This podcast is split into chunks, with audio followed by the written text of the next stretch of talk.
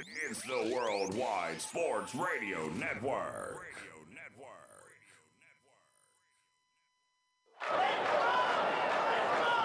Broadcasting from coast to coast. City to city, coast to coast. It's time for the Ryan Hickey Show on the Worldwide Sports Radio Network. If it's happening in sports, it's being talked about right here. And here's your host, Ryan Hickey.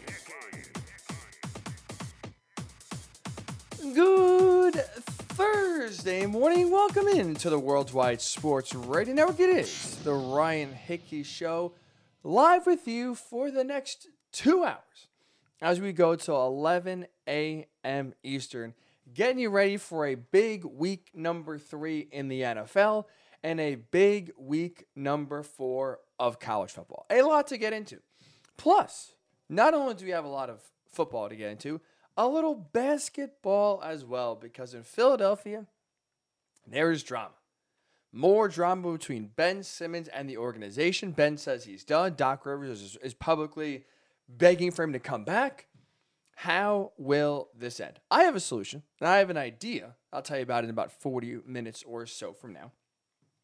Still have a lot of quarterback questions to get into as a lot of unfortunate injuries happened last week in week number two that impact week number three and beyond. We will touch on as well. Hickey's Pickies, a Thursday staple.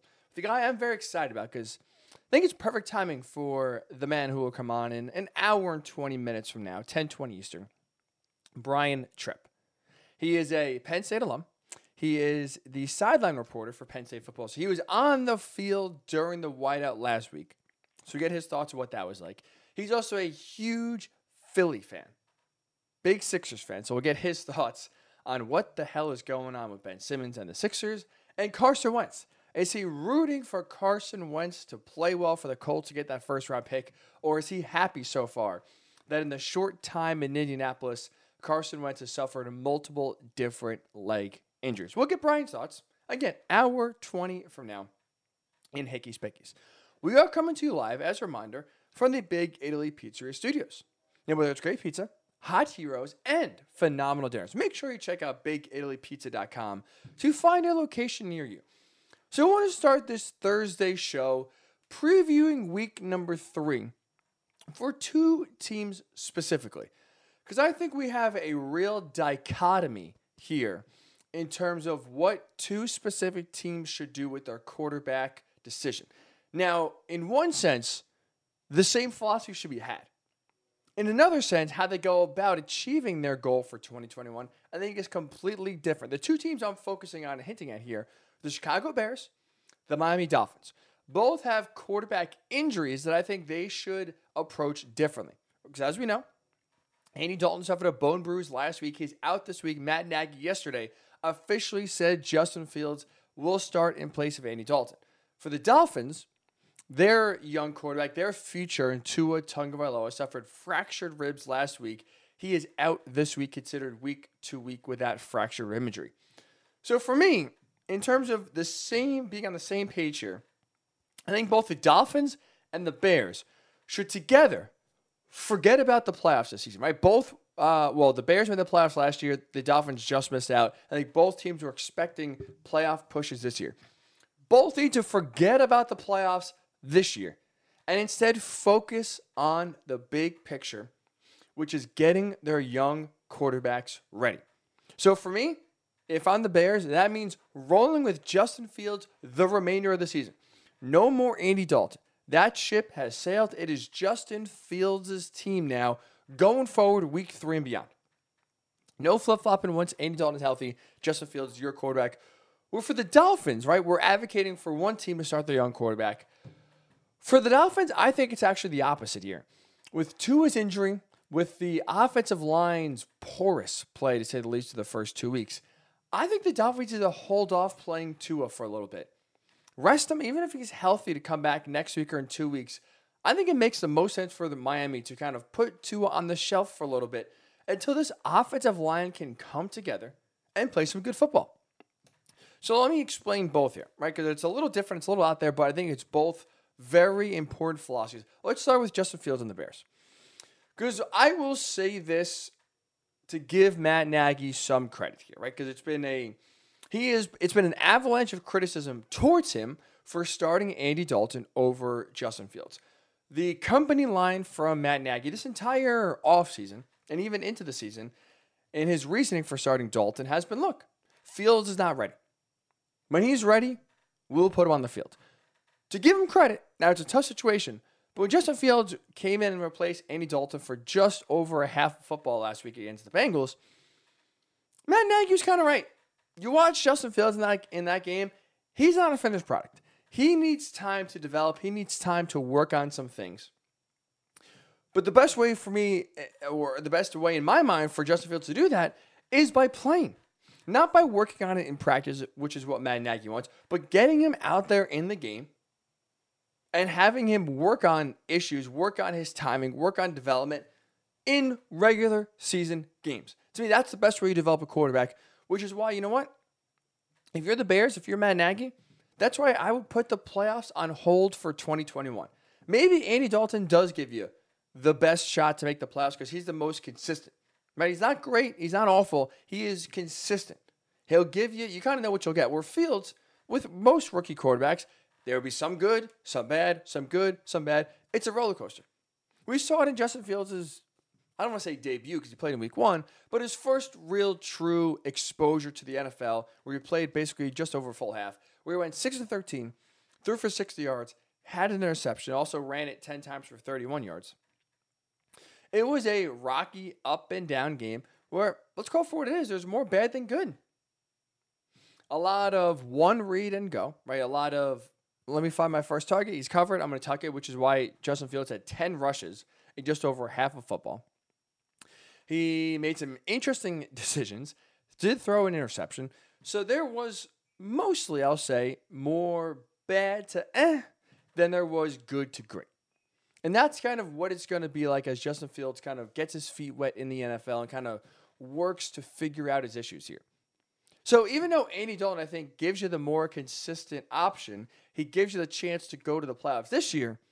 To me, you throw the playoffs out the window. You let uh, Justin Fields play on the field, so that way you don't push your clock back.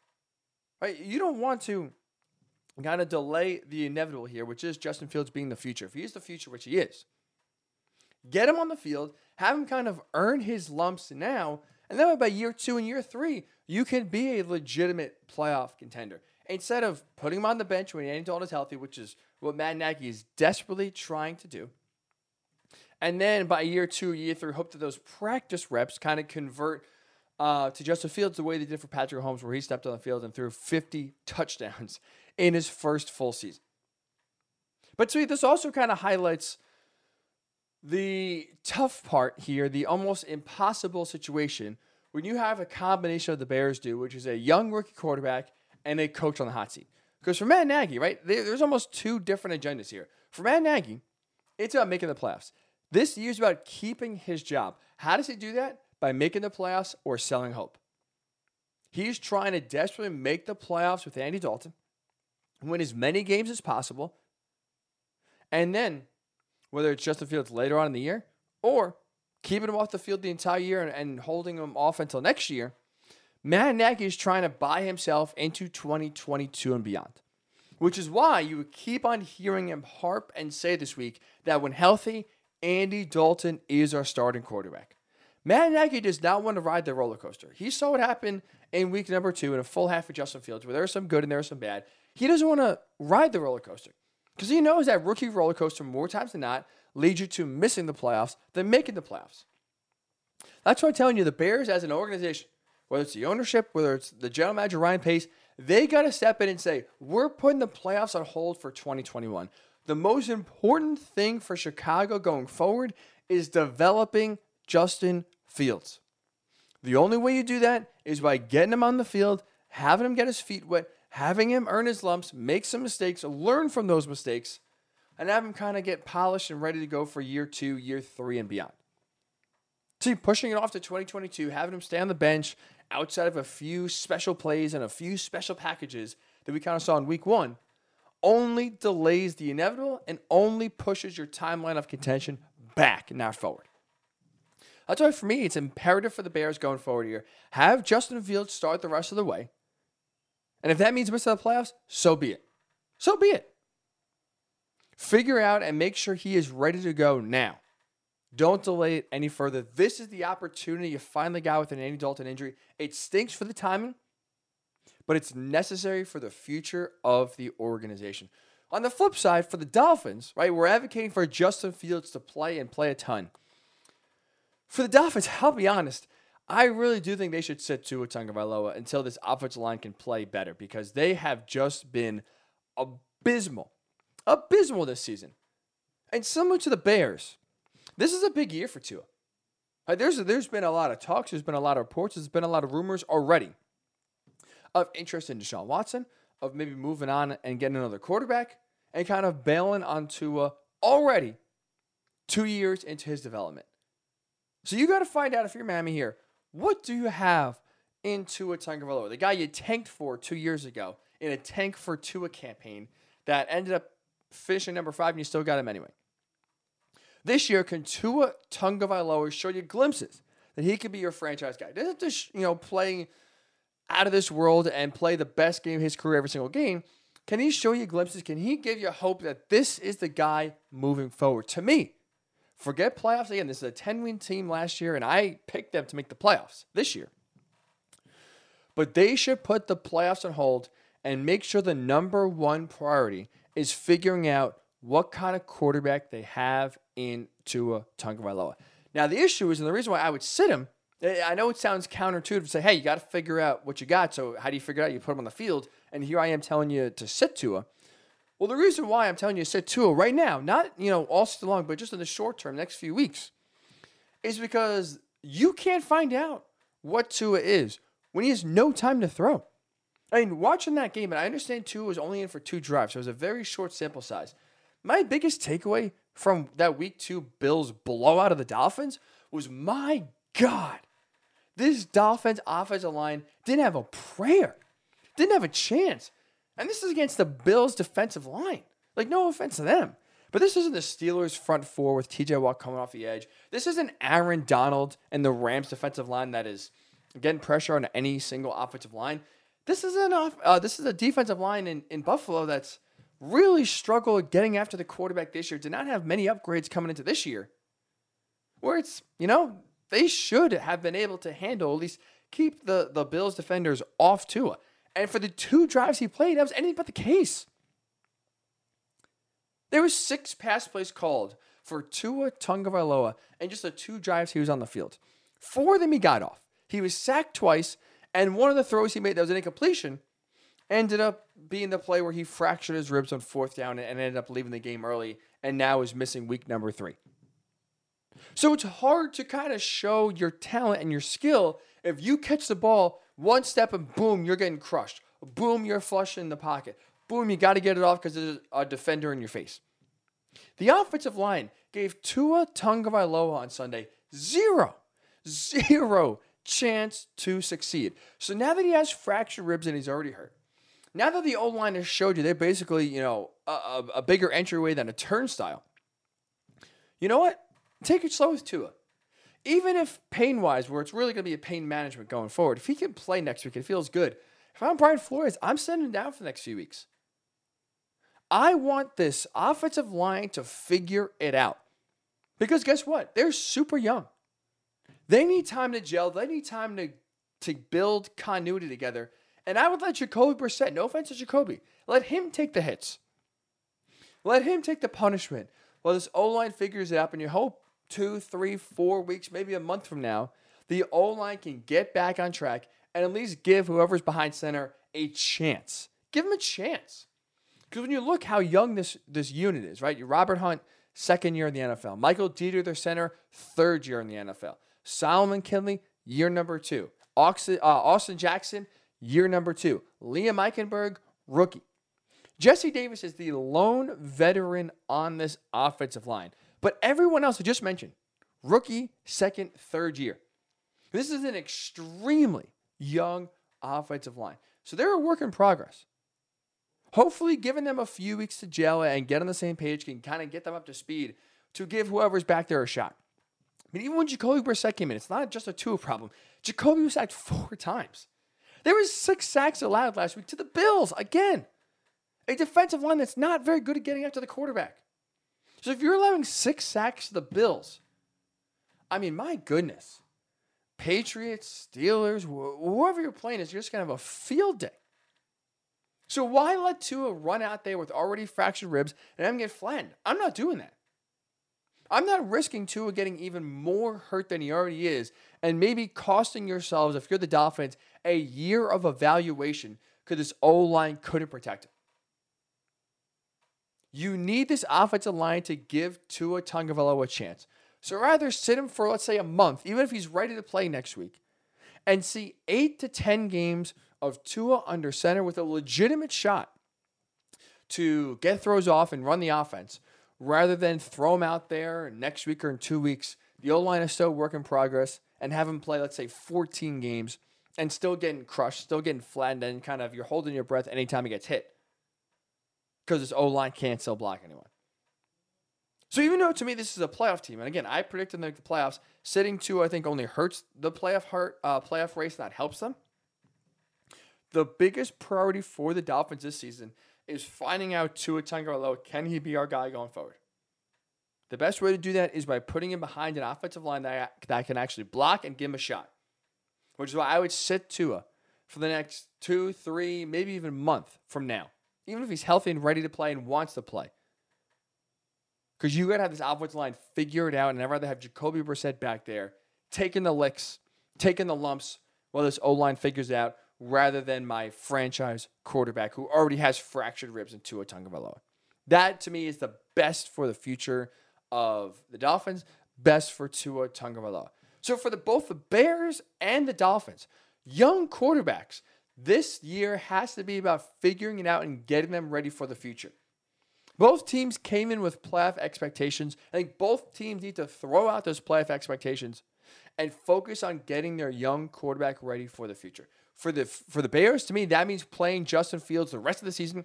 No more Andy Dalton. For the Dolphins, to me, that means sitting Tua Tagovailoa until this offensive line can show you they can actually block somebody. They can actually win a one-on-one matchup. They can give the quarterback more than a half second of time to throw and process a defense. Until then, keep Tua out. To me, that is best for both teams now going forward. Is by focusing on their young quarterback instead of worrying about just making the playoffs. So I'm curious your thoughts here. Plenty of ways to get involved in the show, whether it's Facebook, Worldwide Sports Radio Network, Twitter, WWSRN underscore radio, at Ryan Hickey Show on Twitter as well. Should Andy Dalton start another game for the Bears? Matt Nagy says so. He says whenever Andy Dalton is healthy, he is still our starting quarterback. Do you believe that? Should that be the case? If Andy Dalton can play in two or three weeks, should Andy Dalton start another game for the Bears, or should this be the Justin Fields show going forward? On the flip side, for the Dolphins, I mean, you know, kind of Tua Tagovailoa, whether it's fair or not, is injury prone. Do you hold Tua out? Do you sit him down until this offensive line for Miami can actually block somebody? I'm curious your thoughts here. Again, Facebook Worldwide Sports Radio Network, Twitter WWSRN underscore radio, at Ryan Hickey Show on Twitter as well. Love to get your thoughts. We will read them on the air when we do return in a few minutes here from break. But also when we do return from commercial break here, I want to focus on two more young quarterbacks, Trevor Lawrence and Zach Wilson. There has been some actions, there has been some questions, there has been some reports already about both of them. And I'll be honest, I have concerns about both young quarterbacks already. I'll tell you why that is when the Ryan Hickey Show does return right here on the Worldwide Sports Radio Network. It, it, it's the Worldwide Sports Radio Network. Welcome back to the Ryan Hickey Show, right here on the Worldwide Sports Radio Network.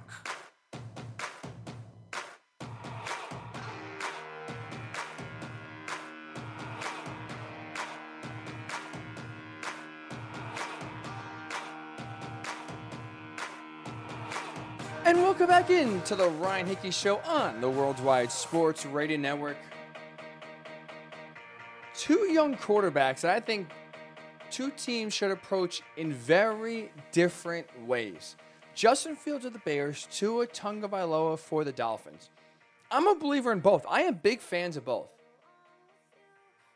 I do think Tua can turn around and show you why he is a franchise quarterback. But I will say this.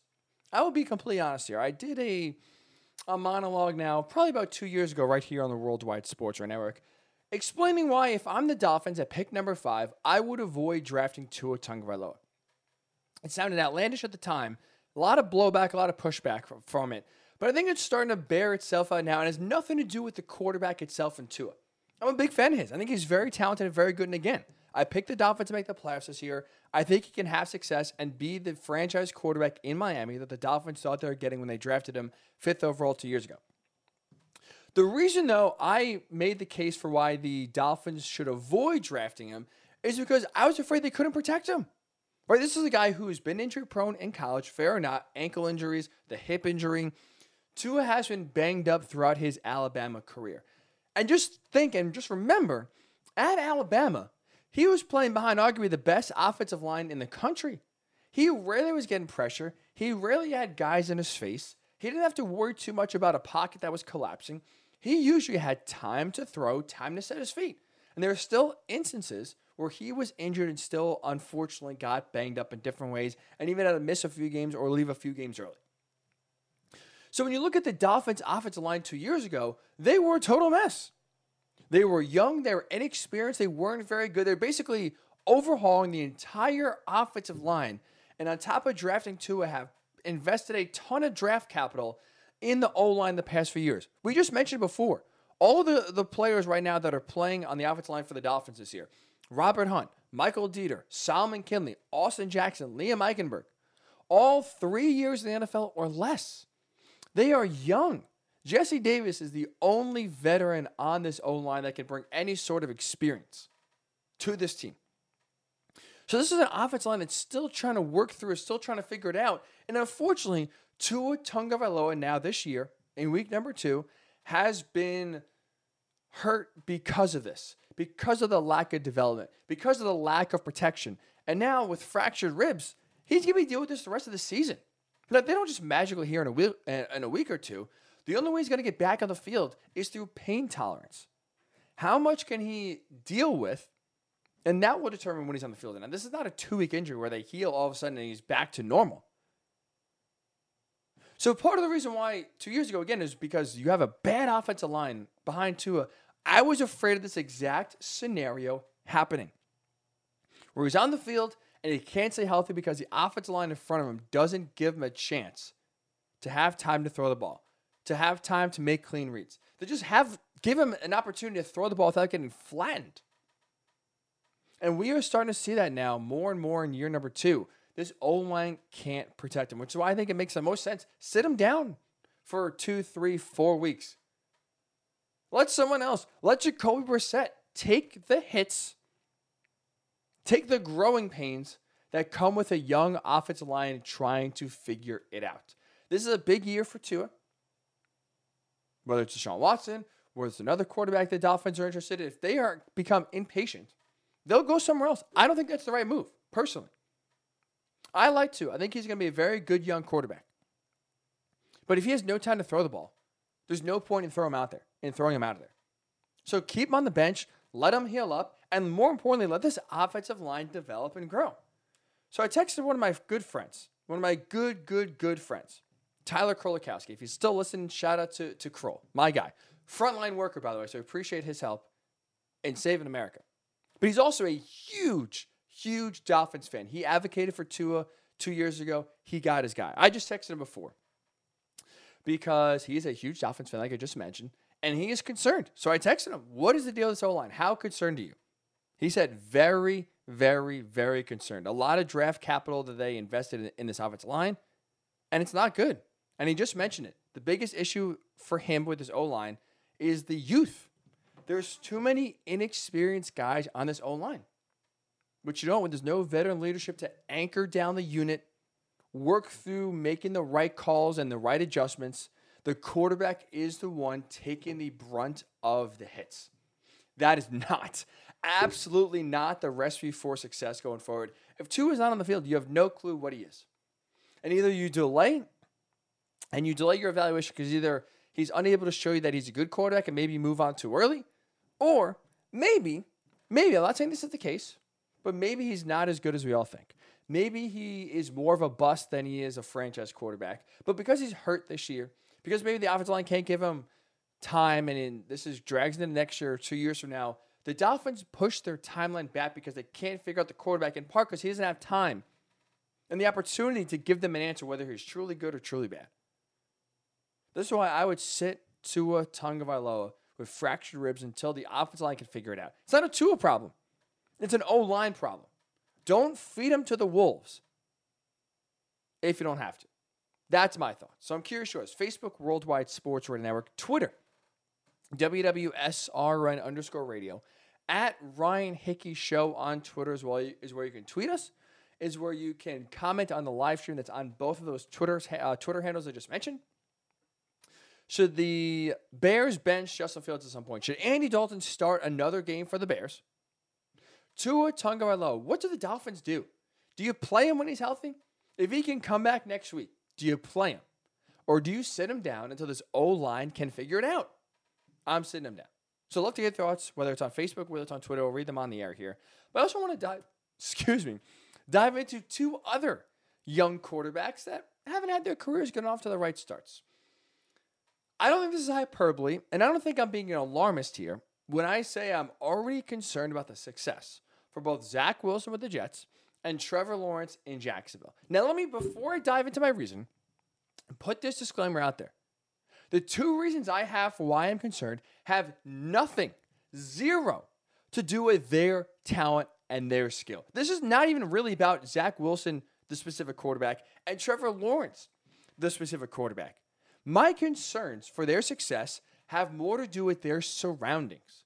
The two reasons why I'm concerned that they might not have success that we think because they're on a bad team and there's zero patience in society. Let's start with the bad team. Because as we just mentioned before, it's not been the greatest start for the number one and number two overall pick with their respective teams. Combined, Zach Wilson Trevor Lawrence are 0 4 so far this season.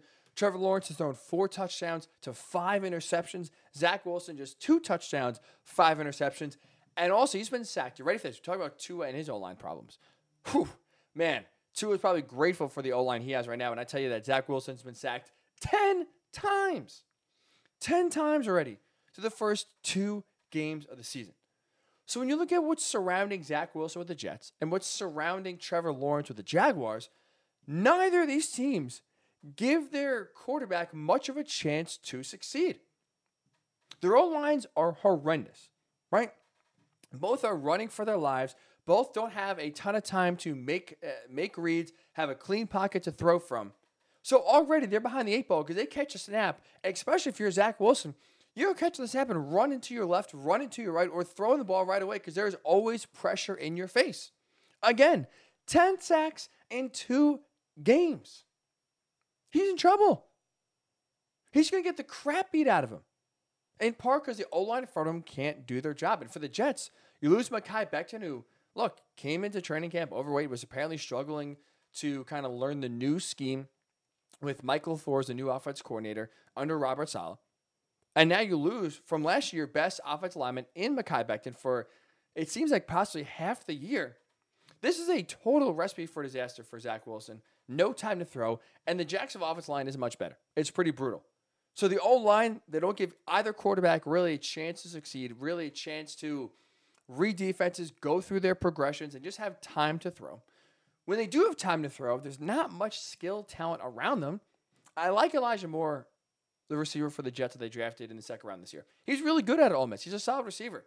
Outside of him, the running game and eh, really leaves not much to be desired partly because the running backs are still young and not great. Tevin Coleman doesn't really do much. Michael Carter, so far, has, has run decently well, but part of the issue is with the O line we talked about. No time to throw the ball for these running uh, for these quarterbacks. No holes for the running backs to run through either. James Robinson, thousand yard rusher, has not really been used the right way so far. Two weeks in Jacksonville. Travis Etienne, as we know, unfortunately out for the year, ready with a preseason injury. Jacksonville, Jacksonville is okay. Some receivers, you know, DJ Chark is a solid receiver. Nothing Zach Wilson has is anywhere close to the talent DJ Chark has.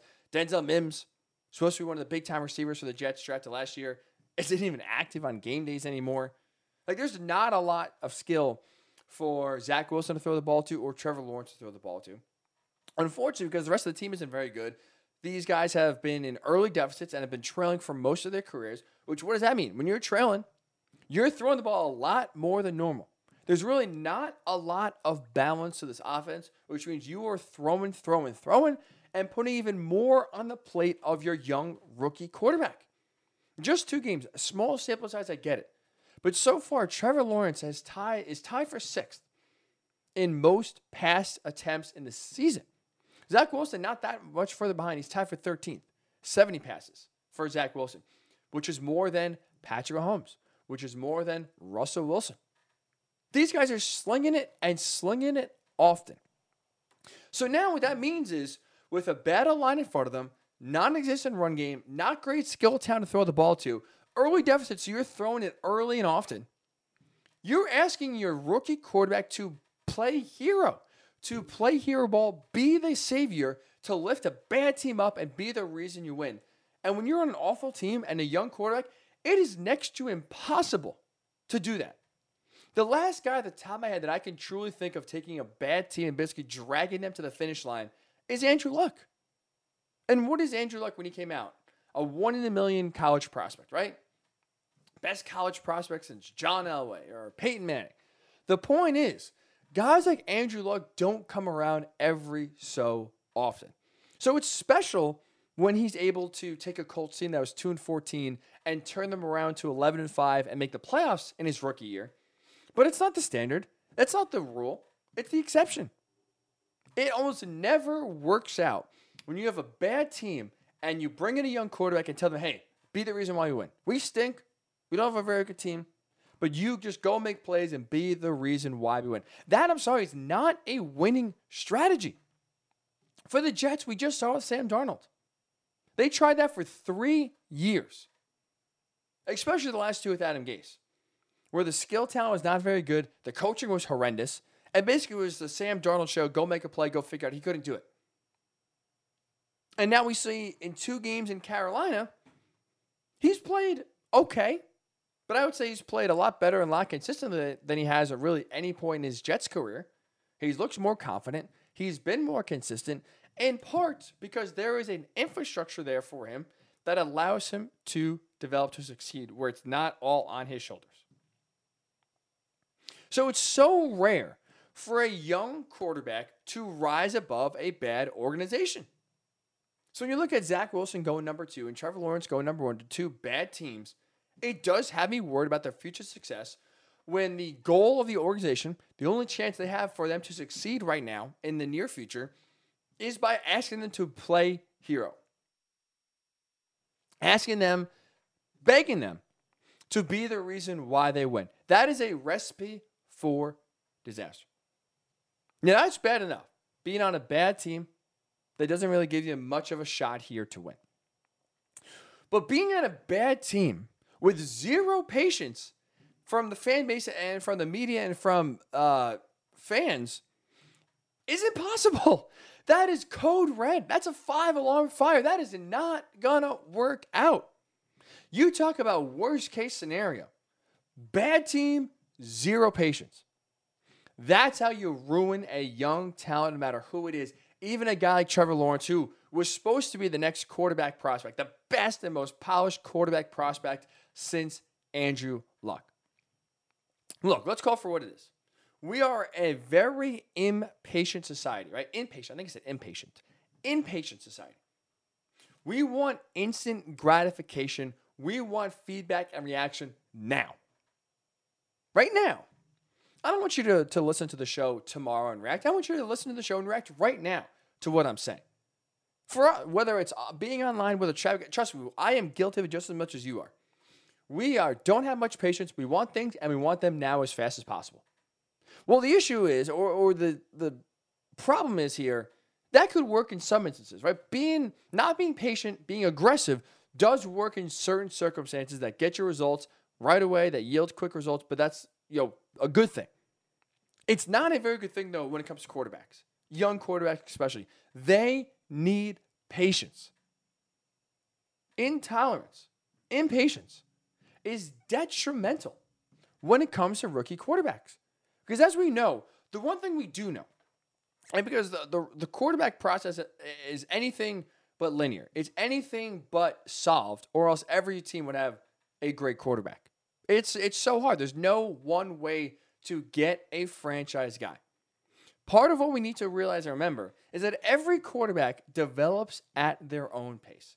Not everyone can be like Patrick Mahomes, who comes in in year number two, but his first full year of playing and throws 50 touchdowns. Let's just look at some of the great quarterbacks in the game right now, right? Russell Wilson, Aaron Rodgers, Tom Brady. I'll even throw Josh Allen in that situation. Someone I'm not that high on, but you know what? There's a lot of people that like Josh Allen and say he's a great elite quarterback. We'll throw him in here and use him as an example. Wilson, Rodgers, Brady, Allen. What do those four quarterbacks have in common? Not hitting the ground running right away and having career years. Taking time to develop. I mean, Tom Brady was a game manager for the first, what, how many years of his career? He won Super Bowl, sure, but is he the reason? No. They had a great defense, a solid run game. There's a lot around Tom Brady that helped him out. Josh Allen, first two years was wildly inconsistent. Year number three, he settled down, had a career year, led the Bills to the AFC title game. Russell Wilson, his first few years in Seattle, they told him, don't lose us the game. That's it. Don't lose us the game. Don't fumble the snap. Hand it off to Marshawn Lynch. Let the Legion of Boom defense do their thing. Just don't throw interceptions. Don't fumble the football. I, we don't want you making plays. We just don't want you losing us the game. These quarterbacks developed at different paces, at different times, and got into their primes, got into their elite status at different points in their career. There's no one route for finding and developing a young franchise quarterback. They all develop at their own pace because all are different. So part of the reason and part of the issue is why there's impatience with young quarterbacks because, as we know, you, the, the race now is on for these teams to try to win a Super Bowl while the quarterback is still cheap. Right? The quarterback salaries are going through the roof. They take up such a large percentage of the salary cap that teams are racing to win Super Bowls while, while the quarterback is still on the rookie deal. Well, that leads to teams making snap decisions. Year one, year two, is he a guy or not? We're seeing with Tua Tagovailoa. We just talked about it.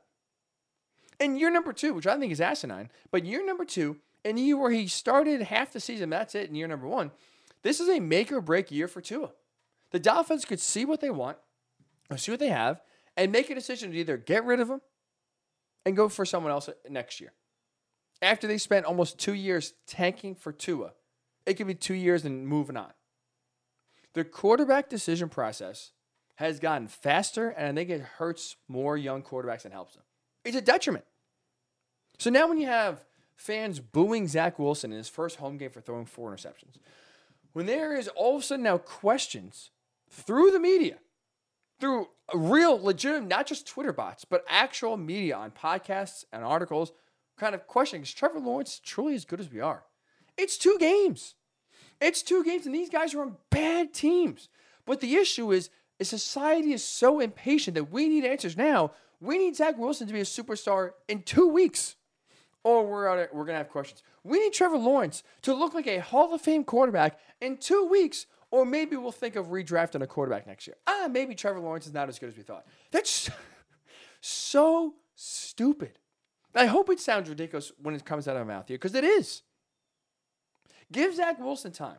Give Trevor Lawrence time. Let them figure it out. My God. Or realize why they're struggling a lot of it's not on them. Sure, does Zach Wilson make some bad throws and bad decisions? Yeah, absolutely he did. Does Trevor Lawrence make every great throw in two weeks? No, he did not. And part of the reason is they're on god awful teams. They need to take chances because that's the only way this offense is going to score points. Sam Darnold, part of the reason why he's averaged almost 300 passing yards per game the first two games of his Panthers career is because a lot of those throws, let's call for what it is, are dump downs to Christian McCaffrey. Where's the Christian McCaffrey on the Jets? Where's the Christian McCaffrey on the Jaguars? It's not there. There's no player on either team for the quarterback to just dump it off to and say, hey, you go make a play. It's all on the quarterback to make a play. That leads to more mistakes than it does results in a positive way. Let him have some damn time. The impatience in society, I'm telling you, it's a detriment to young quarterbacks. And we already have seen it two weeks in with Zach Wilson and with Trevor Lawrence. It's honestly frustrating. I want these two to succeed. But the fact that already there's impatience has me questioning I don't know if Zach Wilson will ever even have the opportunity to have success in New York because he might get run out the door. Trevor Lawrence, the national media might write him off already before he even has a true chance to understand what's going on around him and have some true talent to block for him, to hand the ball off, and to throw the ball to. It's asinine. And this cycle that we see through bad teams is part of the reason why good teams constantly stay good. Sam Darnold, I think, could, could develop into a very good quarterback. Panthers got him for a steal and two second round picks then. If Sam Darnold, or, or if Zach Wilson becomes the next Sam Darnold, if Trevor Lawrence is given up on in three years, whoever trades for him is getting a damn good quarterback. And they, I'm sure, will have the infrastructure to have them succeed more than the Jets could or more than the Jaguars could. It's ridiculous. It's absolutely ridiculous. Combination of a bad team, zero patience. It's a death wish. I'm sorry, it's a death wish for rookie quarterbacks. We'll see more good quarterbacks given up on early than guys playing hero ball right away and being more like Andrew Luck. Stupid. Stupid, stupid, stupid. Speaking of giving up on, when we return here on the Ryan Hickey Show, the Sixers have apparently given up on Ben Simmons. Ben Simmons has reportedly given up on the Sixers. But for the Sixers to win a title, do they need Ben Simmons to play for them this year? My answer is yes. I'll explain why that is when the Ryan Hickey Show returns right here on the Worldwide Sports Radio Network. It, it, it's the Worldwide Sports Radio Network. Welcome back to the Ryan Hickey Show, right here on the Worldwide Sports Radio Network. Hickey's Pickies in a half hour from now with Ryan Tripp. Very excited for that. But before that, a lot of drama in the NBA and a lot of drama in Philadelphia. Now, this has really been kind of festering all off season long. And reportedly, first it seemed like the Sixers were kind of done with Ben Simmons, wanted him gone, we're going to trade him. Now, as training camps get closer and closer, no trade has been made. Adrian Wojnarowski reporting that Ben Simmons will not report to the Sixers this training camp. Basically, will never play for them again. That has led now to Sixers head coach Doc Rivers to basically beg Ben Simmons to go back. In case you missed it, I want to play this for you I think it's very interesting. And I think it's telling. When you had Doc Rivers on first take on ESPN yesterday, basically begging about wanting Ben Simmons back. Here's what Doc Rivers had to say. It was a good conversation, um, and he and he gave us reasons which we obviously didn't agree with. Um, but you know, Stephen, I, I, think in sports, and you've been around it a lot. Um, there's been so many times that this has happened that hasn't been reported, and the guy comes back. So, listen, we're going to go through it. Um, we're going to always do what's best for the team. Uh, but I can tell you up front, we would love to get Ben back, and if we can, we're going to try to do that. You know, Ben has a long contract, so mm-hmm. it's it's no, it's in our hands, and and we want him back. Doc Rivers telling you we want Ben Simmons back. I know there's a lot of trolling yesterday on social media and kind of making fun of, of Doc Rivers. I believe him. I truly do think Doc Rivers is telling the truth that he wants Ben Simmons back this season because Doc Rivers knows what I know. Ben Simmons is the most important player for the Sixers to winning a championship this season. He's single handedly, more than Joel Embiid, more than Tobias Harris, more than Doc Rivers, the coach himself. Ben Simmons will single handedly decide the fate of the Sixers season this year. Here's why. If the Sixers want to win a title, right? If they want to win a championship, which is the goal, the best way, the only way to do so is by getting a superstar next to Joel Embiid. Well, they don't have one right now on their roster. Ben Simmons is not the guy. He's not the number two you need to to pair with Joel Embiid to win a championship. We've seen that combo now run it back for a few postseasons, come up short every single time. Well, the only way Philly is getting a superstar in Philly this year next to Joel Embiid to try to win a championship is by trading Ben Simmons, by swinging a massive trade that centers around the young point guard that still is talented but doesn't want to shoot. That's the only way. And right now is what we've seen. There's not many teams interested in trading for Ben Simmons. And the ones that are, the packages that come back to Philly are not good enough, don't elevate the Sixers enough to get them to, excuse me, championship level that they want. So the reason why Ben Simmons is so important, and the reason why I believe Doc Rivers is that, and when he says that he wants Ben Simmons back, is because the best thing for Philly is getting Ben Simmons back on the court in a Sixers jersey to start the season. They need him back because they need to elevate his trade stock. Right now, his trade value is as low as it could possibly be. Trades, uh, ben Simmons doesn't really have much trade value, which is part of the reason why you have trade packages that involve Damian Lillard and Andrew Wiggins and D'Angelo Russell. Like, no offense to those those players, there's not those players, McCollum, Wiggins, Russell, they're not coming to Philly and elevating this team to a championship level. They're not. So the best way you get a higher return, the best way you try to lure a superstar to Philly is by trying to show teams that, hey, Ben is not as bad as you just saw.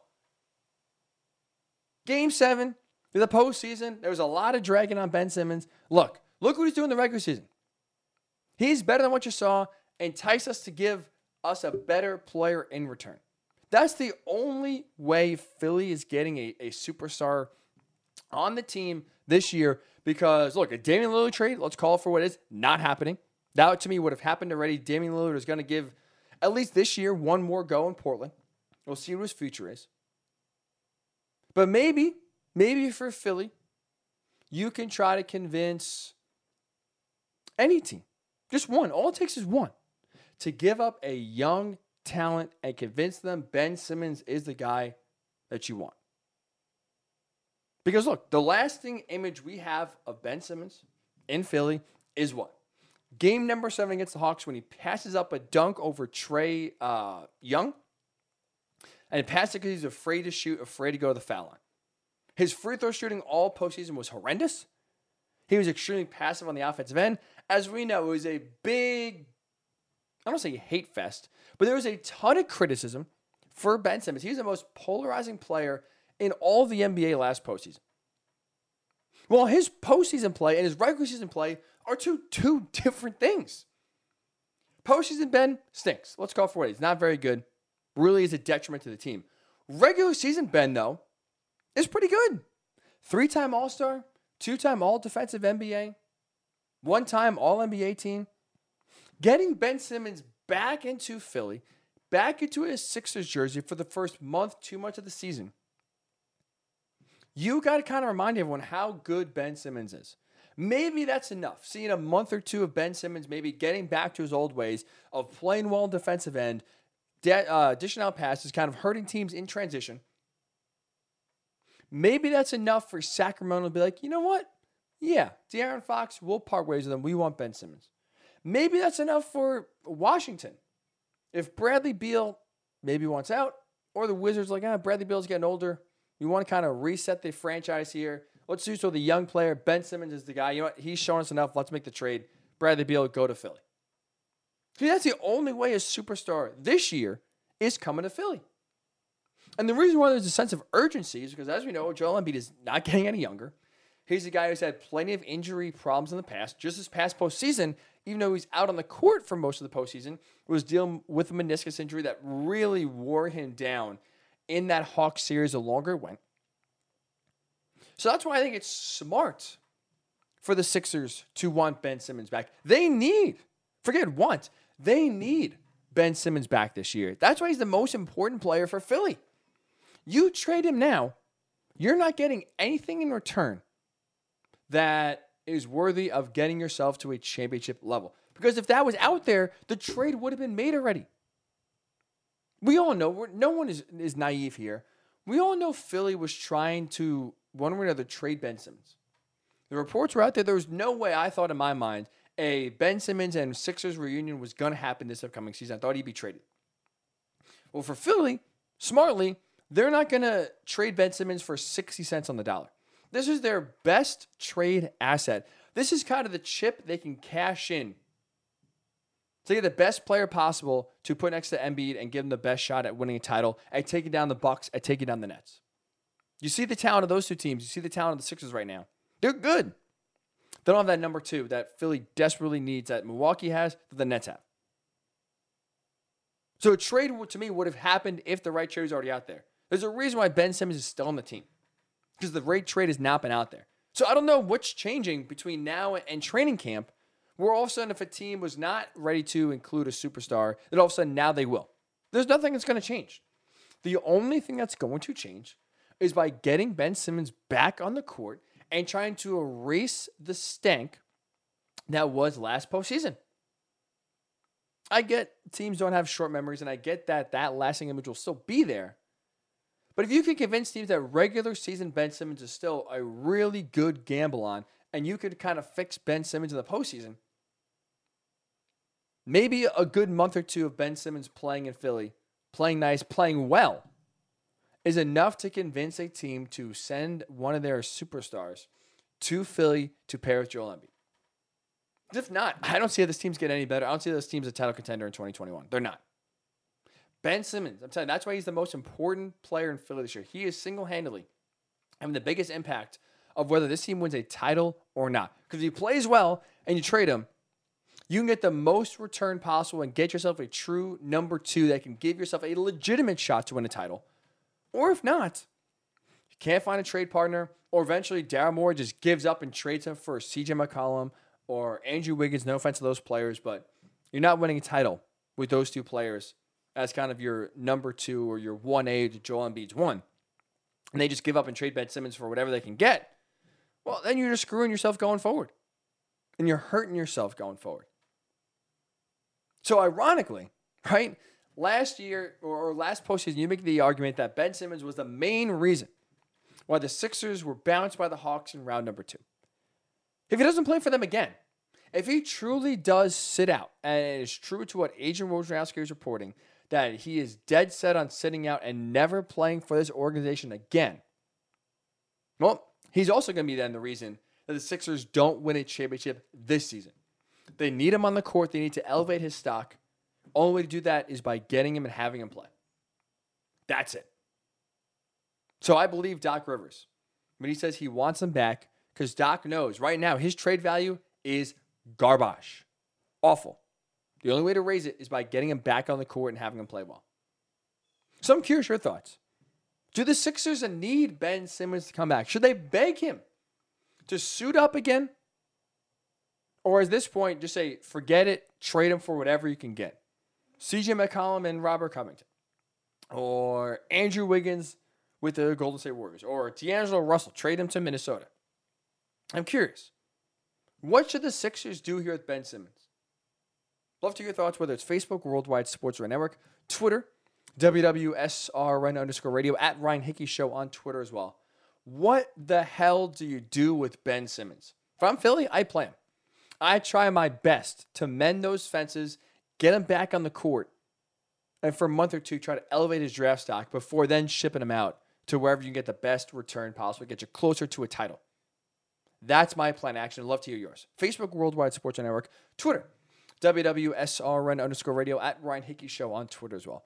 When we do return on the Ryan Hickey Show here for hour number two, five teams, I think we are trying to figure out their identities. Five teams the Steelers, Saints, Dolphins, Chargers, Eagles.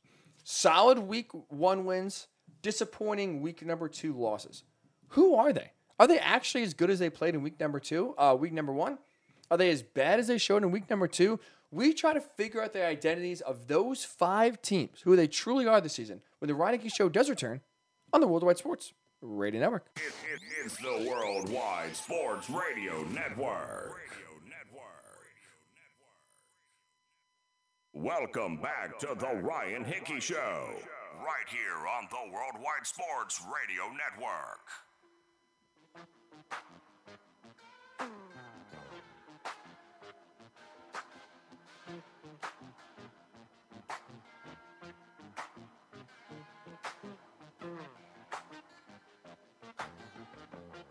Who are you? We are trying to figure out the identities of five teams in the NFL. Flashed and impressed in week number one, solid wins for all five of these teams, then came back in week number two and struggled. Had some interesting losses, some eye opening losses. So for the Steelers, for the Dolphins, for the Saints, for the Chargers, for the Eagles, who are they? Who are they? We will try to figure out their identities right here on the Ryan Hickey Show of who they truly are going forward. Is they as good as they showed in week number one, or are they as bad as they kind of played in week number two? I have answers for all five teams. Let's go for it. Let's get into it. The Steelers. So the Steelers are truly who they've shown the first two weeks, which is really good defense for the most part, really bad offense. Like you look offensively, right? We kind of talked about this plenty of times in the offseason about how I thought the 2020 offense would bleed into 2021. So far through two weeks, that has exactly been the case. That's not a good thing. The last month, six weeks of the Steelers' offense in 2020 was abysmal. You did not want that to drag into 2021, but it has. Because guess what? The offensive line, although the faces are different, although the names in the back of the jerseys are different, the talent's still the same. They stink. Yeah, you could switch out some names, but if you don't upgrade the talent, nothing's going to change. That's what the Steelers did. Change the faces, the talent are the same, they still stink. Which means, guess what? You can't run the ball because there's no open running lanes. You can't throw the ball because Big Ben doesn't have time to throw. When you look right now, Big Ben, 2021 through two games, he is 25th of all NFL quarterbacks. There's 32. He's 25th in yards per pass attempt at 6.7. Last year, 2020, he had the fifth lowest yards per pass attempt at 6.3. So basically, 2020, where it was what? A lot of underneath passes, a lot of screens, a lot of checkdowns, a lot of quick throws. That carried over into 2021, where Big Ben, again, is not pushing the ball really down the field ever. Doesn't have the time to, doesn't have the arm strength to. And that has led to a lot of predictable passes. The run game, non existent right? 2020, why was part of the reason why the offense couldn't really move the ball in the second half of the season? Well, it's because they were predictable. They were one dimensional. They couldn't run, so they had to pass. And they passed a ton, and the defense knew they were passing, and the offense line couldn't block, so they only could really throw one pass play intermediate to underneath to bubble screens. That's it. 10 yards, 15 yards, and, and in. So Big Ben had one of the lowest uh, yards per attempt. And that's why this year Part of the reason for that is because there's no run game. Dead last in 2020 in rushing yards per game, 84.4. This year, 2021, dead last in rushing yards per game, 57 rushing yards per game. And that's not Najee Harris's fault. It's not because he's a bad running back. It's because there's nowhere for him to go. This team has bled in from 2020 to 2021. They're a bad team the last six weeks of 2020. They're a bad team in 2021. Eight and nine under 500 for the first time since I believe 2003. This team is not a very good football team. That is their identity, eight and nine. For the Saints, I think it's a mixed bag. I think there was, I would combine the two. Week number one, blowout of the Saints, uh, of the Packers. Week number two, I don't say blowout, but handling by the Carolina Panthers of the Saints. I think it's a combination, but I will say I think the Saints in the end will be closer to the week one team we saw than the week number two. It's going to be a roller coaster, right? Jameis Winston, don't get fooled. This guy is still Jameis Winston at heart. A guy that some games will light it up, other games make decisions where you want to rip hair out of your own head. Week number one, right? Five touchdowns, zero turnovers. Week number two, zero touchdowns, just 111 passing yards, two interceptions. He's a guy that will light it up, really stink it up. Light it up, really stink it up. Now, to, in fairness to Jameis, I think this. I think he'll be more good than bad. I think now, while he wasn't tearing up, he threw for only 140 passing yards week number one. The five touchdowns really are guarding jump out at you, but the passing yards, it wasn't like exactly he was carving up that Packers secondary. I do think that he'll be closer to week number one where he's being careful with the ball, making the smart decision, and keeping the offense going. So I think we'll see more good Jameis than bad Jameis.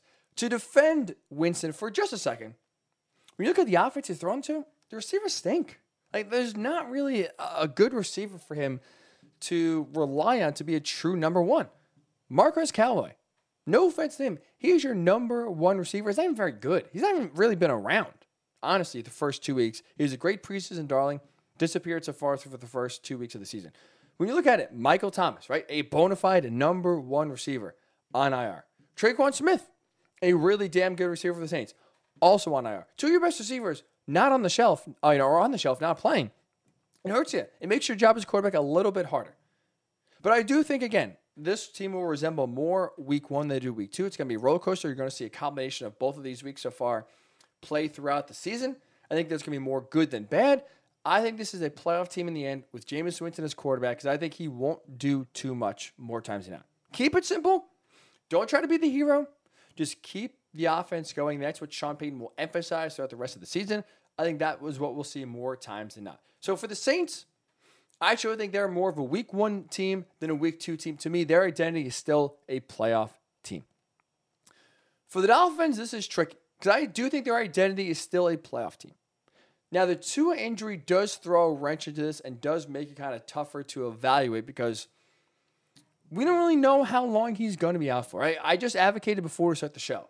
If I'm Brian Flores, I keep Tua Tagovailoa, even if he's ready to play next week, out until this offense line can figure it out and can block for him.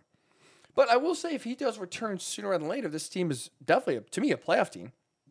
Look at the defense. They continue to get turnovers. Their secondary is really, really good. And Tua, through the first game and two drives he's been on the field, he to me has looked a lot better. He looks more confident. He's making the right throws. He has moved the offense and is, is kind of throwing the ball deeper than he was last year, really at any point during the season.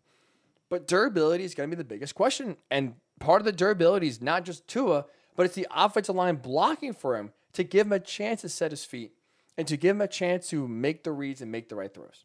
So while I do think this Dolphins team is still a playoff team, and I think still closer to week number one where they're a gritty, grinded out, tough team that wins these tough games – rather than the team that we saw just get blown out by the Bills in week number two. Two is health and the offensive line's play really are the two factors that I think are going to determine this season. You get Tua back relatively soon, and this offensive line can turn their play around relatively soon, like ASAP. Yeah, this team, this team to me is still a playoff team. I think that's what's going to happen. But the longer Tua is out, the longer this offensive line struggles, this team is not going to be a playoff team. That is for sure. I think week two was just a bad break, a lot of bad breaks. I think they'll bounce back. Again, playoff team, if Tua, if this offensive line can figure it out relatively quickly. The Eagles, for me, I think week two is truly who they are. Like I think they'll to give them credit, I think they'll be more competitive than I expected. But I don't think they're as good as that week one drubbing of the Falcons because I think the Falcons are going to be really, really bad, especially offense, uh, especially excuse me, defensively. So for Jalen Hurts, to me, this is a guy that's going to need to develop as a passer. We kind of saw that week number two. He still needs time. He still needs a lot of growth in the area, especially throwing the ball. He's a guy that a ton of times in college, even at Oklahoma, when the offense was humming and a little more dynamic than it was at Alabama, he's still one of those guys that's a one read and go. Let me look at my primary receiver. He's covered. Okay, I'm going to tuck it and run. Can't win that way in the NFL. So when you look at week number two, when he played, look, a good, a really good defense, right? But the, to be fair, the 49ers, the weakness in their defense is their secondary. Like just 12 of 23 for 190 yards. Hurts needs to develop his passing game, which I think is why for the Eagles, I think we'll see more of week two performances going forward than we will week number one. Interesting to see how Nick Sirianni does uh, in year one as head coach, but I think, you know, some of his decision making and questionable decision making week number two will be a trend going forward here. So to me, the, the Eagles will be a more competitive team than I personally expected. Maybe coming into year number one of Sirianni and year number two of Nick, uh, Nick, of Jalen Hurts. Well, I do not think this is a playoff caliber team that maybe some people thought in week number one. This to me is more of a week two team going forward, competitive, but in the end, going to come short in a lot of these games. Finally, the Chargers. They're a combination of week number one and number two. I think they're a good team. I just think they're one year away from being a playoff team. Like Justin Herbert totally is a baller, right? He is no doubt about it at this point. Really strong arm, made some incredible throws. He also still iffy with his decision making. Still can kind of clean it up. Defense can make plays. Can they say uh, healthy? That's always a big question for him. I think the talent is there. I just don't think they're ready yet to make that playoff jump for one more year. I mean, this is a team where they had a nice win on the road at the Washington football team. Week number two at home, a close game against the Cowboys. Could have gone either way. The Cowboys made just one or two more plays to win that game. I think this team is close. I think they're definitely a fringe number seven, you know, wild card, final wild card team. I think in the end they're they're going to come up short. That's to me the identity of the Chargers. Good team, just short of a playoff team. Eagles, I think they are more of week number two. We saw week number one competitive, but not really anywhere close to a playoff caliber team. The Dolphins to me are still a playoff team, but it all is contingent on Tua's health and the offensive line blocking for Tua. I think the Steelers are truly who we saw. Not a very good team. Great defensively, they'll keep them in some games, but offensively just putrid. Eight and nine. And to be the Saints, we'll see more week one from the Saints than week number two. Jameis Winston, keep it simple. Which to me that means this team is still a playoff team. Love your thoughts. Who is good out of those five teams? Who are frauds? We're trying to figure out the identities of the Eagles, the Chargers, the Dolphins, the Saints, and the Steelers. Who are the identities of those teams? You tell me Facebook, Worldwide Sports Radio Network, Twitter, WWSRN underscore radio, at Ryan Hickey Show on Twitter as well. We'll get your thoughts. And when we do return, it is a Thursday in the NFL season. Hickey's Pickies time with a Phillies, with a Philly fanatic, Sixers fan, Eagles fan, and of course, a Penn Stater who is at the whiteout on the field, reporting on the sideline. We'll get his thoughts and also get some winners here for you. It is Brian Tripp joining Hickey's Pickies when the Ryan Hickey Show does return right here on the Worldwide Sports Radio Network. It, it, it's the Worldwide Sports Radio Network. Welcome back to the Ryan Hickey Show, right here on the Worldwide Sports Radio Network.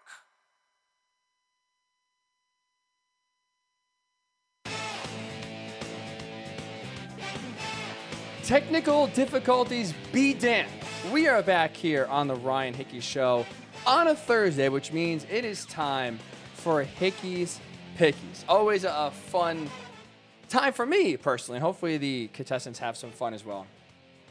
Not to brag so far, but this season is off to a better start than last year. At 500, 6 and 6, despite going just 1 and 4 last year. But thank you to Fresno State. Big upset special, outright victory, saving week number two for yours truly. I am very excited for our week number three contestant. A man who, honestly, is perfect to hit on everything going on right now because he is the voice of Penn State hockey that is returning very soon. He is the excellent sideline reporter for Penn State football on their radio broadcast, who was on the field during that raucous, crazy, exciting whiteout game we just saw on Saturday night in Happy Valley. And he is a big time Philly fan. Sixers, Phillies in the middle of a, a, a playoff hunt, and the Eagles. A Carson Wentz hater. We'll get his thoughts. It is Brian Tripp. Tripp, what's up, man? Appreciate you coming on the show. Oh, thanks for having me on, Hickey. And I think last year I went three and one on Hickey's Pickies, so I, am ready to get to four and zero this year, or whatever the new standings policy may be. One person in the history of Hickey's Pickies has gone five and zero. Are you ready to surpass that and make history and join in a very exclusive and elite club? Well, I don't want to embarrass your girlfriend. I'd rather her stay at the top of the standings. Well, it's a new year. She, that was she, that was okay. that was old. That was last year. She went three and two this year, so she she she lost the touch so far. Uh, so maybe you can uh, you know take her spot this year and be the one person that that goes five and zero. Oh. So right. so far through two weeks, both celebrity guest pickers, we'll call it, are three and two. So both over five hundred so far. So if that's the Pressure's bar on. to clear, that's what you got to do. At least get three out of five right. I was born ready for this. All right. Ready to roll. He's ready to roll. Two college games, three NFL games, plus an upset special. Let's get rolling here. Neutral site game. Well, actually, both these college football games are neutral site games. We'll start with a good one in the Midwest Notre Dame and Wisconsin, the 12th ranked Fighting Irish, number 18 Wisconsin Badgers. At Soldier Field in Chicago, Notre Dame, despite being the higher ranked team, have really kind of skirted along so far, avoided danger the first three weeks. They are five and a half point underdogs in taking on Wisconsin. Now, Tripp, where are you thinking here? Well, Wisconsin's not going to score a ton of points, but I like them to, first of all, you know what? Just give me Wisconsin outright. I think Wisconsin wins the game. I, I know I told you last night that I think Wisconsin covers for sure, but I'm going to take them outright to win the game. No one knows Notre Dame's quarterback more than the Badgers. And Notre Dame, surprisingly, has struggled defensively this year. That's usually a hallmark for them under Brian Kelly. So I like Wisconsin straight out to win this game outright. Outright. I like the changeup. I'm going to go with the Irish here. Jack Coan revenge game, right? You, see kind of Wisconsin, maybe this could be the the the grass isn't always greener on the other side. I know Graham Mertz played really well, uh, especially in that Illinois game last year.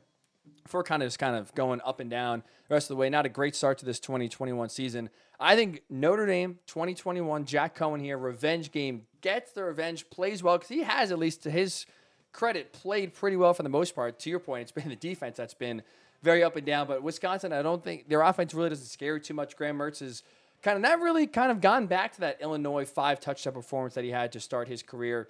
So if it's going to be a low scoring game and you're giving me five and a half points for Notre Dame, I'll take the Irish and I will say outright victory here. So you're going Wisconsin outright. I'll go Notre Dame here. Outright win. I like how we're on opposite sides here in a great Midwestern clash that should be, in terms of stadium wise, a lot of fun atmosphere wise, where Chicago is kind of dead center between Notre Dame and uh, Madison. It should be a lot of fun there. Another neutral site game, this time in the SEC. Number seven, Texas A&M taking on number 16, Arkansas at Jerry's World. The Aggies, despite having a backup quarterback, are five and a half point favorites here over the Razorbacks. Tripp, which way you going here, man? Yeah, I think this is a little bit more physical, a little bit more low scoring uh, than maybe some people will think when you just hear Texas A&M involved in a game.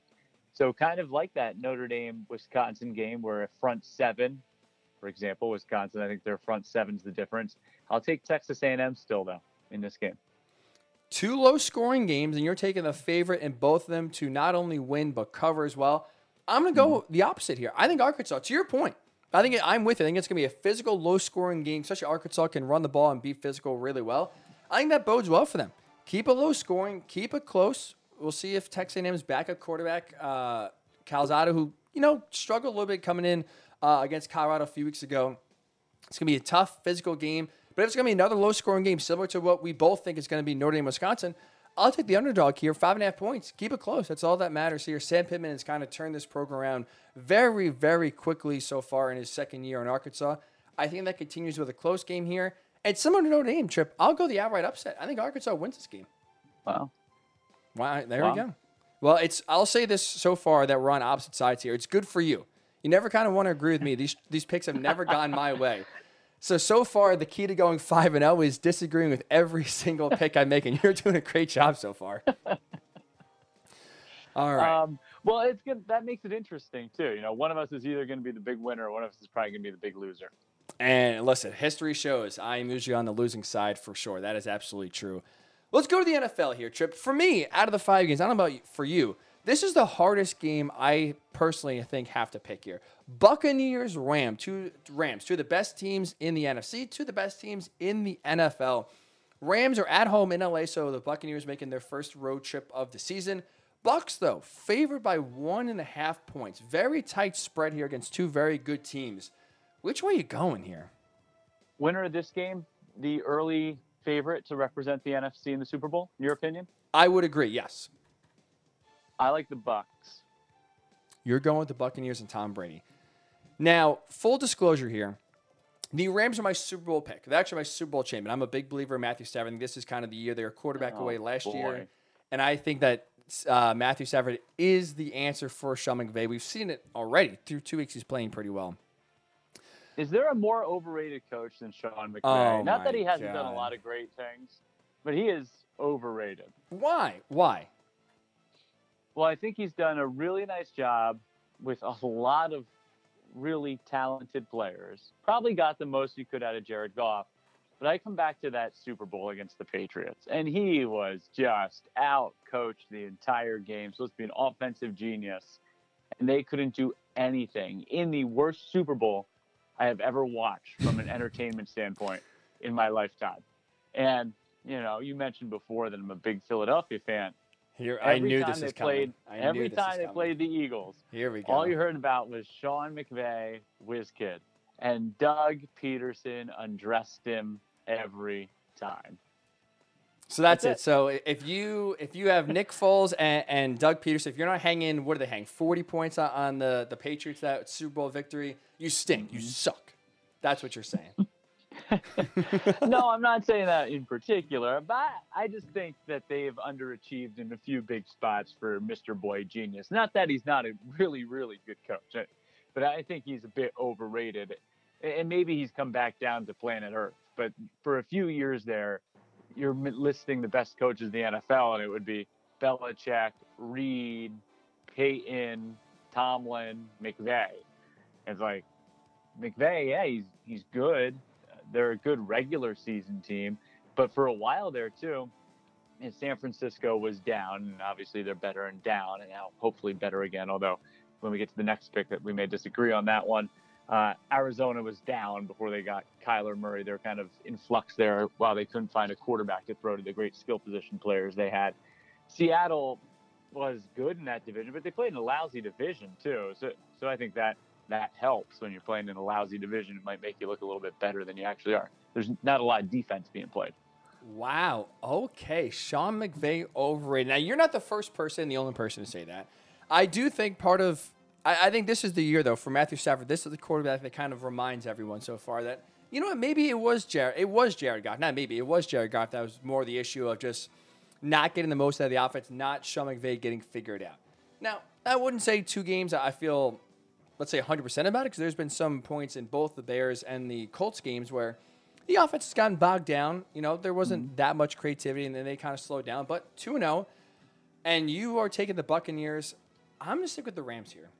Wow. I am. I do think that this is a game where, you know what? If both offenses, I don't say they're even because right now I think the Buccaneers have the advantage. They've just been, you know, flying on all cylinders. But to be fair, they played the Cowboys defense, which has been leaky, although they kind of shored up a little bit last week against the Chargers and a Falcons defense that, my goodness, Tripp. I mean, me and you might be able to start in that Falcons defense. They are just horrendous.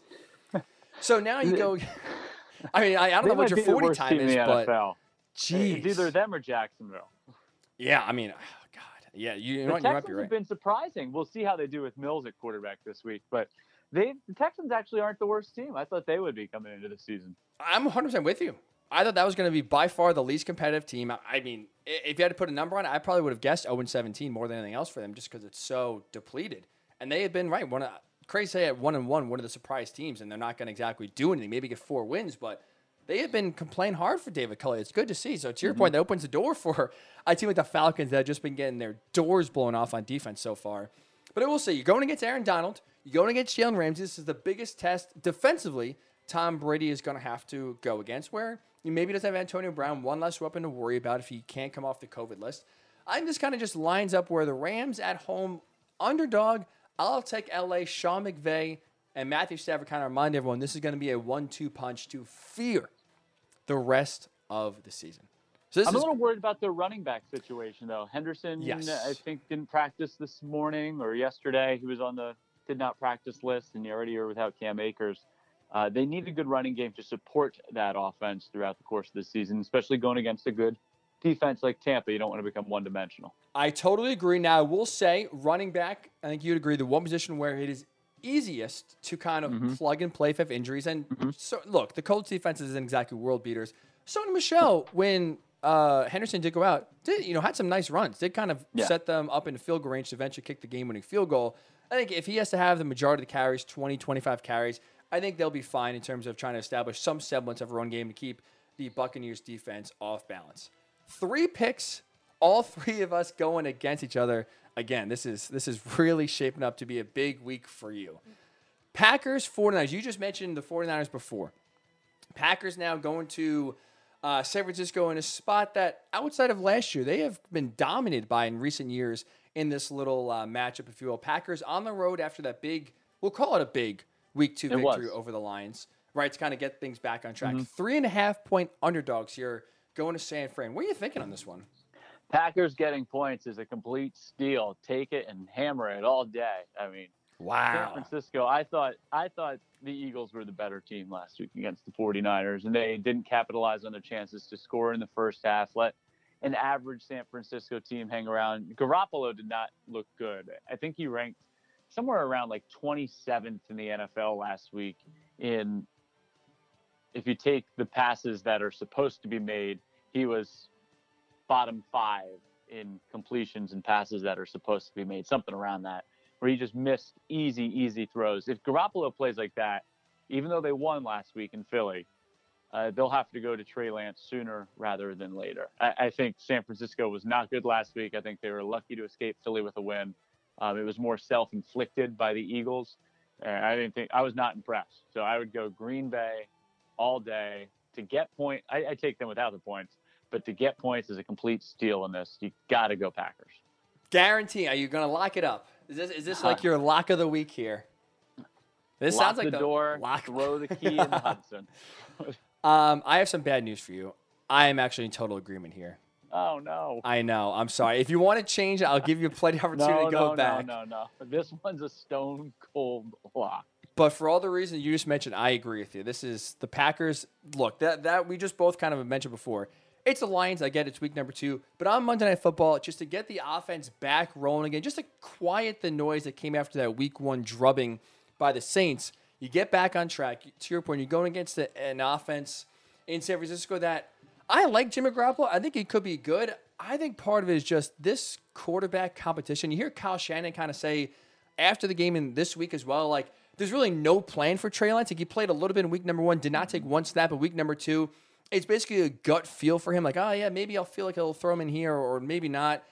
I I mean, maybe I'm making too much of it. I just don't like that approach to where I feel like it almost hurts Jimmy Garoppolo, where he's even though he's a starter, and even though you know it sounds like he's going to be the starter for most of the year until Trey Lance could surpass him, I don't know how much confidence that gives you if you're Jimmy Garoppolo. You're constantly looking over your shoulder, where hey, Trey, uh, Kyle Shanahan just wake up one morning and feel like you know what, yeah, I feel like Trey, Trey Lance maybe should start.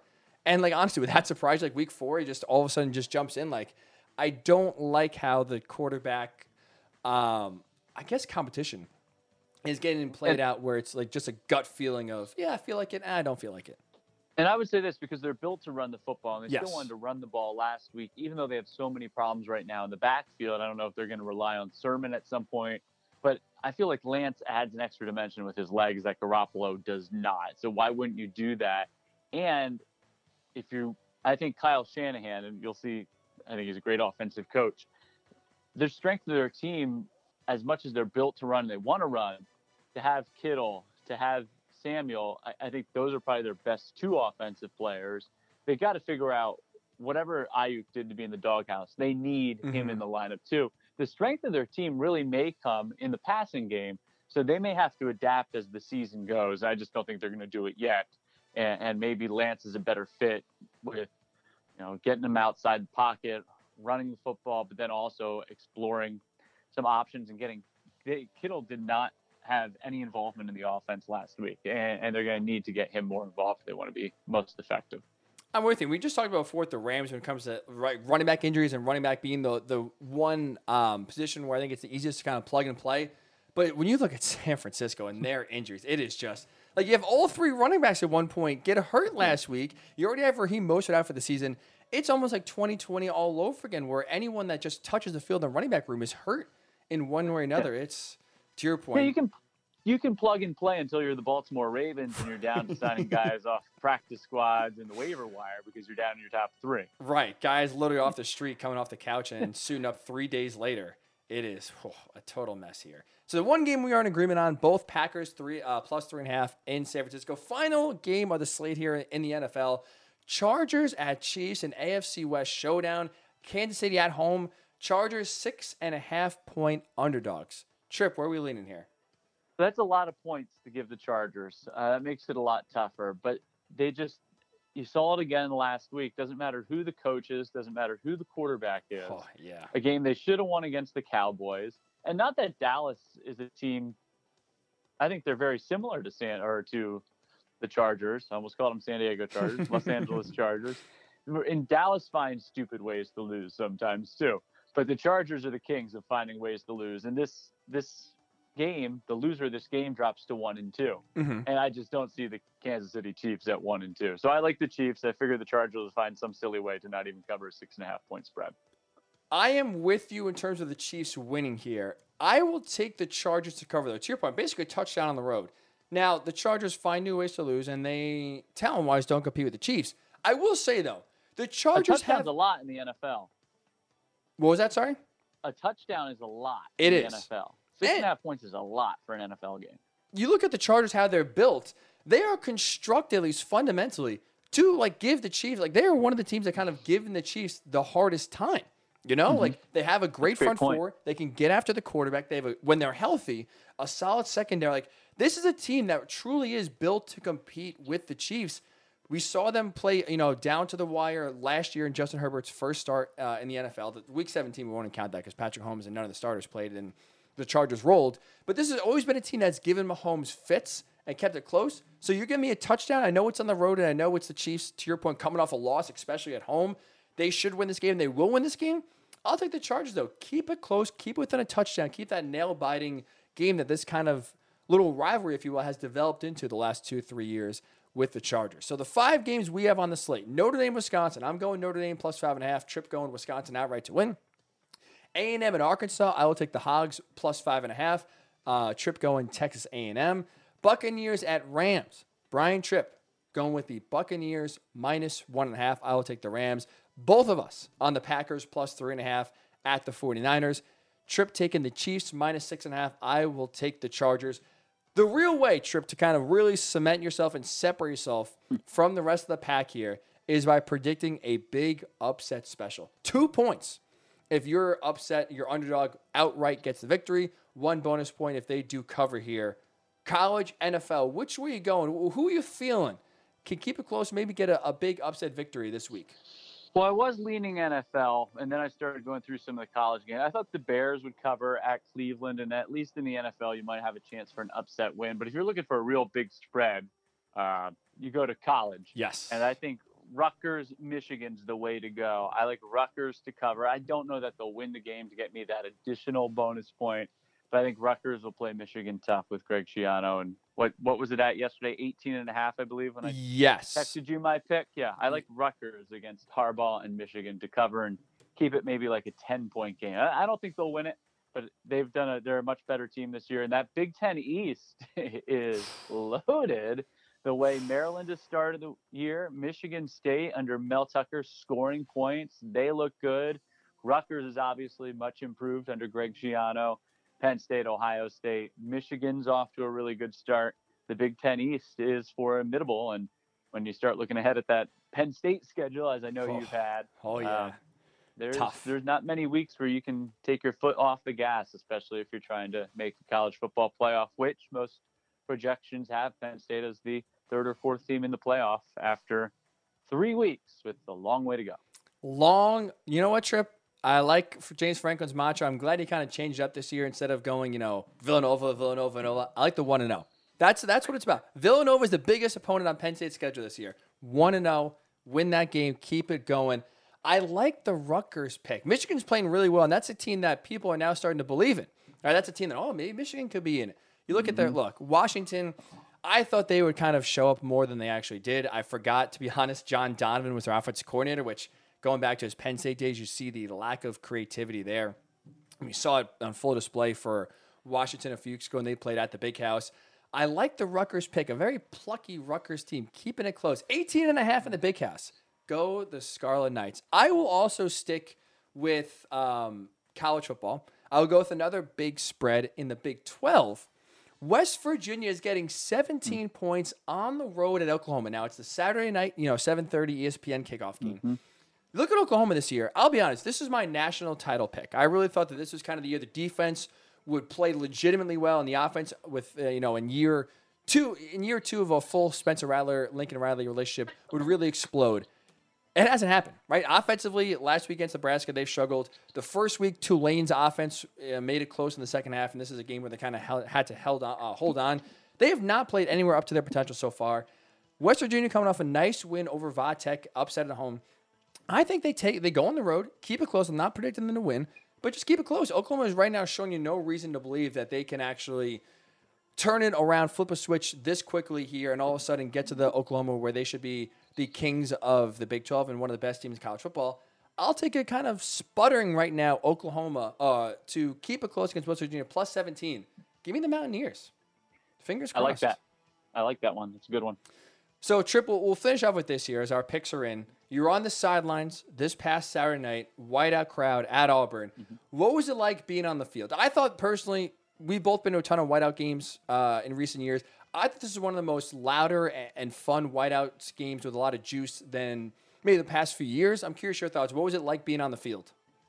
Well, I think it's a unique matchup. So, number one, I think that's really important for yes. college football. I know that's been debated a lot this week about the alliance that the Big Ten is forming, and would that take away from certain matchups with the SEC? Well, number one, they have to when they do the college football playoffs and remake this thing to 12 teams.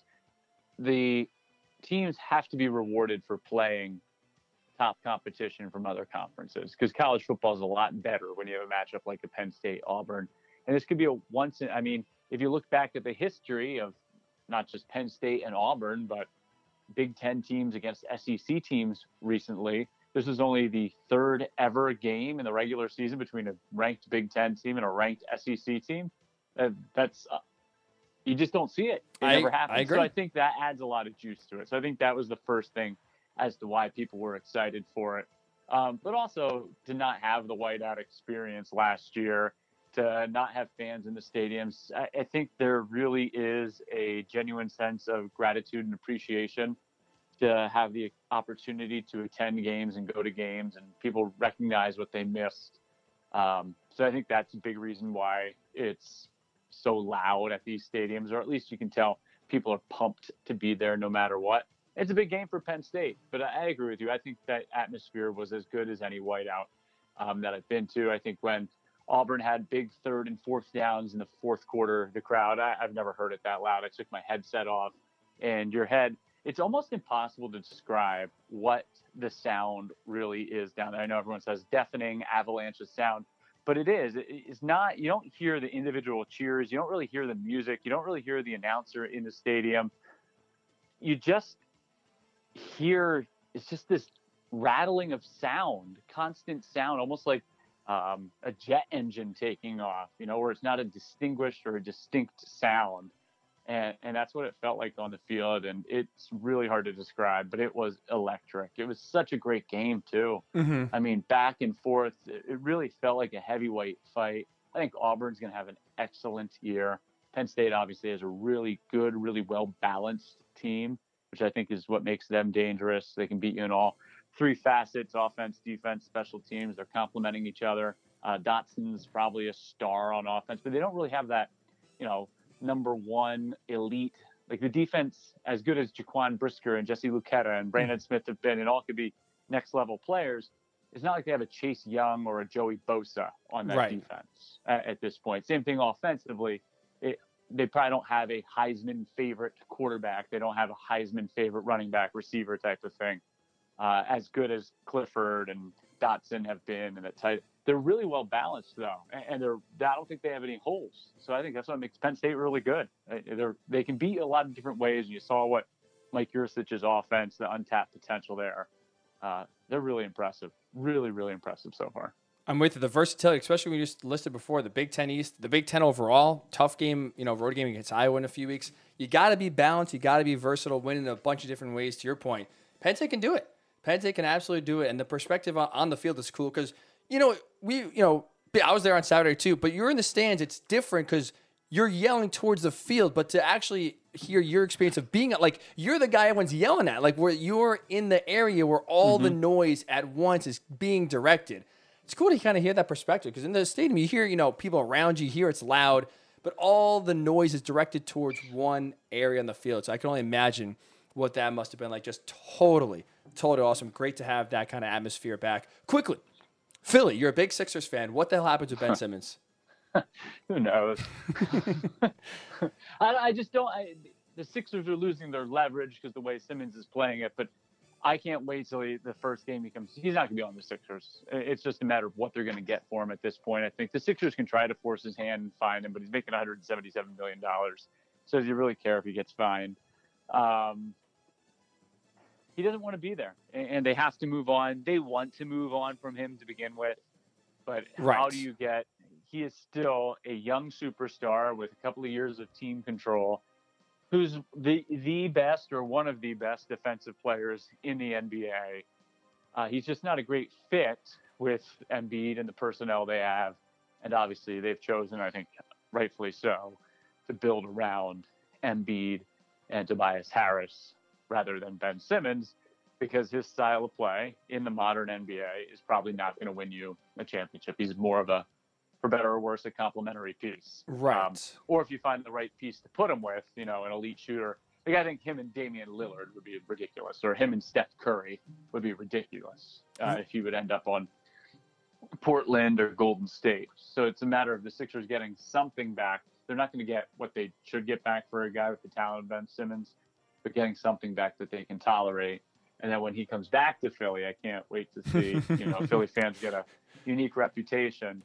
Um, I don't know any former athlete that comes back. You think about T.O. or J.D. Drew or all the Michael Irvin when he played with the Cowboys, not necessarily coming back, but a rival coming in and the treatment they got. Uh, this one might be the topper of them all, especially when they do the frosty freeze out at the free throw line. And if he misses two free throws, then everyone gets a free frosty. So you're the saying there won't crazy. be a, a nice little like thank you video montage, standing ovation, you know, the, when he kind of runs on the court for the first time? I can't believe that. No, I, I don't think he's going to get that. Um, I, I think JJ Redick will get his before Ben Simmons gets gets one. I'll say one thing really quickly here.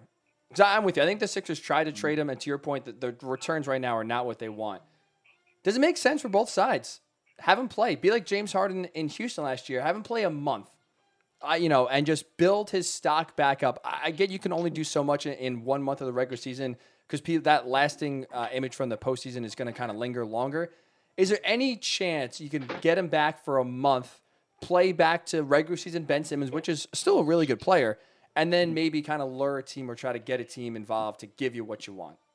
No, because I think everyone already knows what he is in the regular season and knows what he is in the postseason. So I don't think that would change much, eh, at least in my opinion. Well, it's going to be fascinating to see how this plays out and mm-hmm. what the Sixers can Yeah. actually do get back. I I find that the second most fascinating thing in sports right now, besides whether it's going to be Jacob Eason or Jacoby Brissett this week for the Colts at quarterback.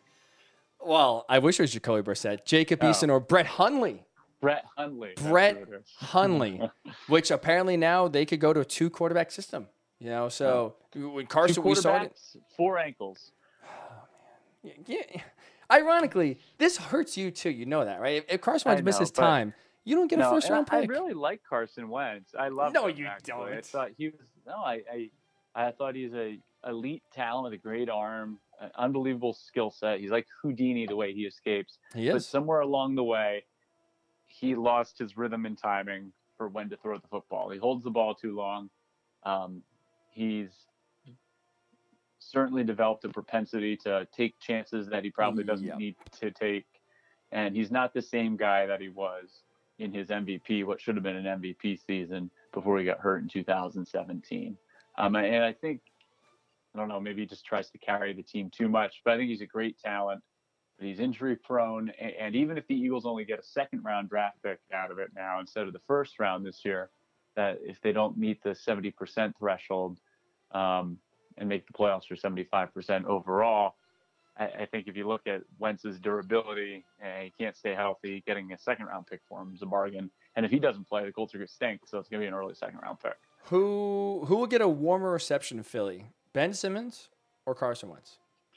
Wentz. Yeah, Simmons is an all time Okay. villain for the stunt. Wow. So, all right. Well, whew, that's tough. Well, Tripp, man, it's good for you that four of the five picks you made are opposites. That means you are primed for a huge, huge week here. Appreciate you coming on, man. Best of luck. thanks so much for having me. It's great to check check in with you, and we'll uh, hopefully see you soon. When Carson Wentz is back on the field, leading the Colts to the playoffs, we'll definitely have you on and get your reaction, right? I hope so. No, I honestly do hope so. I, I, I really do. I, I really like the guy, but it's just it's not working. No, no, it is not. Tripp, man, be well. We'll see you. Well, we're here on the sidelines this weekend, the rest of the season, and excited for hockey to be back. Let's go.